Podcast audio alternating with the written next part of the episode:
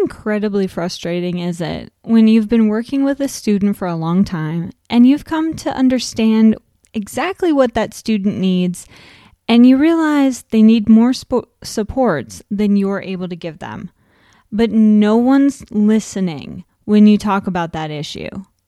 I know it absolutely drove me up the wall when that happened to me. Welcome to Reaching Struggling Learners, episode number 19. The last several episodes, we've been talking about the nitty gritty details of RTI when it comes to data collection and really getting started with that whole process. I hope you found that, that all of those episodes have been helpful, maybe even relieved a little bit of the stress that you may have been feeling about RTI and progress monitoring in your classroom. Today, I'd like to talk a little bit about what you can do with all that data that you've been collecting and how you can use it to advocate for your students.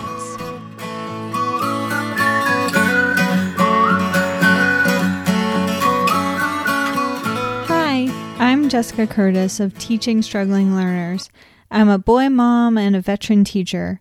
You're listening to the Reaching Struggling Learners podcast, where we talk all about helping students succeed academically, socially, and behaviorally. Thank you so much for tuning in.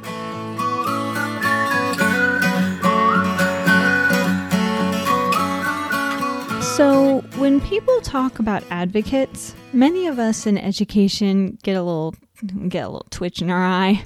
Our anxiety goes absolutely through the roof, and we immediately start counting the days to retirement. Am I right? As much as we have learned to be anxious at the word advocate in the education system, the truth is that teachers are the second best advocate for students, you know, right after their parents. You, as an educator, hold a tremendous power to get supports for your students, almost equal to that of the parents themselves. So, let's talk about how you can wield that power for the good of your students and your sanity. You, as the classroom teacher, know so much about your students, their strengths, their weaknesses, and what needs to be done for that student to progress. Through your progress monitoring, you also have the opportunity to collect data, which is almost impossible for others to argue with when you request supports for those students. Here's a little secret that I think some administrators do not want you to know. Teachers hold a powerhouse of data which they could use to force the hands of administrators in the district, all the way up to the superintendent of schools. Yep, I said it. I truly do believe that the data you're collecting in your progress monitoring is that important, that powerful. Here's why the law backs you up. According to federal law, students have a right, you've heard this, to a free and appropriate public education. Part of that is the child find piece of the law meaning that if a school has a reasonable concern that a student might have a disability, they must investigate and provide supports as you know as they are eligible. Here's where that teacher power comes in. If you've been working with a student through an intervention, obviously it is because you are concerned about that student's progress. After collecting, and I got to put air quotes around this, a reasonable amount of data, which most states and counties are thinking it's about six to nine weeks for each tier, so maybe up to 18 weeks.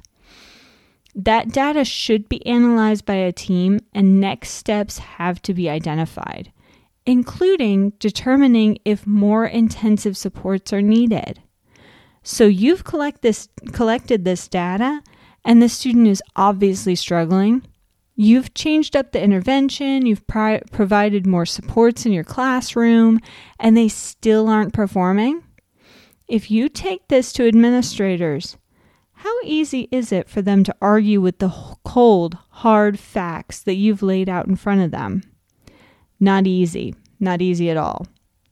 When you bring them graphs showing what little progress that they've made and documents showing all the interventions that you've tried, you're basically putting an administrator's back against the wall, forcing them to do something. Now, my strong suggestion to all teachers is to wield this power very carefully. I learned early in my career to always go into my administrators with a problem and how I wanted to solve that problem. And of course, my data to back it up. If you have a student who you've been working with and they aren't progressing the way you think they should, I want to strongly, strongly urge you to go to admin with this information and how you would like to increase the interventions. For example, I do not suggest going in and telling an admin that the student needs special education because that's a team decision, and there's this whole thing called predetermination that you really don't want to get involved in. But you want to tell them that you would like to try the student working one on one with an aide for a certain amount of time, for example. Or maybe you would like training in a new intervention program. Or maybe the student could have time scheduled with an interventionist. All of those ideas could be very beneficial for a struggling student. And further training for you, well, I mean, that's always a win in my book. So, how do we get to the point that we are confident walking into a principal's office and making those kinds of suggestions? Good, solid, consistent data collection over time and good analysis of that data. I've talked in previous episodes about how to collect data and how often, so I won't bore you with that again here. What I will say is that there is nothing more convincing to a skeptical administrator than a graph with dates and data points over time. Most administrators think in terms of numbers, but seeing the numbers graphed for them makes it truly meaningful for them. And it makes analyzing it easier for you along the way. If you graph your weekly data that you're collecting, you will get an opportunity to see in real time the effects that your interventions are having on student progress and the chance to make small tweaks along the way to improve that progress. As you make small tweaks, though, make sure you document them. Always take credit for where credit is due in these situations, or, you know, any situations, but, you know. If you gave that student five extra minutes of intervention time, please document it. If you had the student reread a passage twice instead of just once, document it. If you added an extra skill practice game during the day or maybe partner work for extra practice, document it. All of those things are interventions which could make a big difference in the data that you're that you're graphing.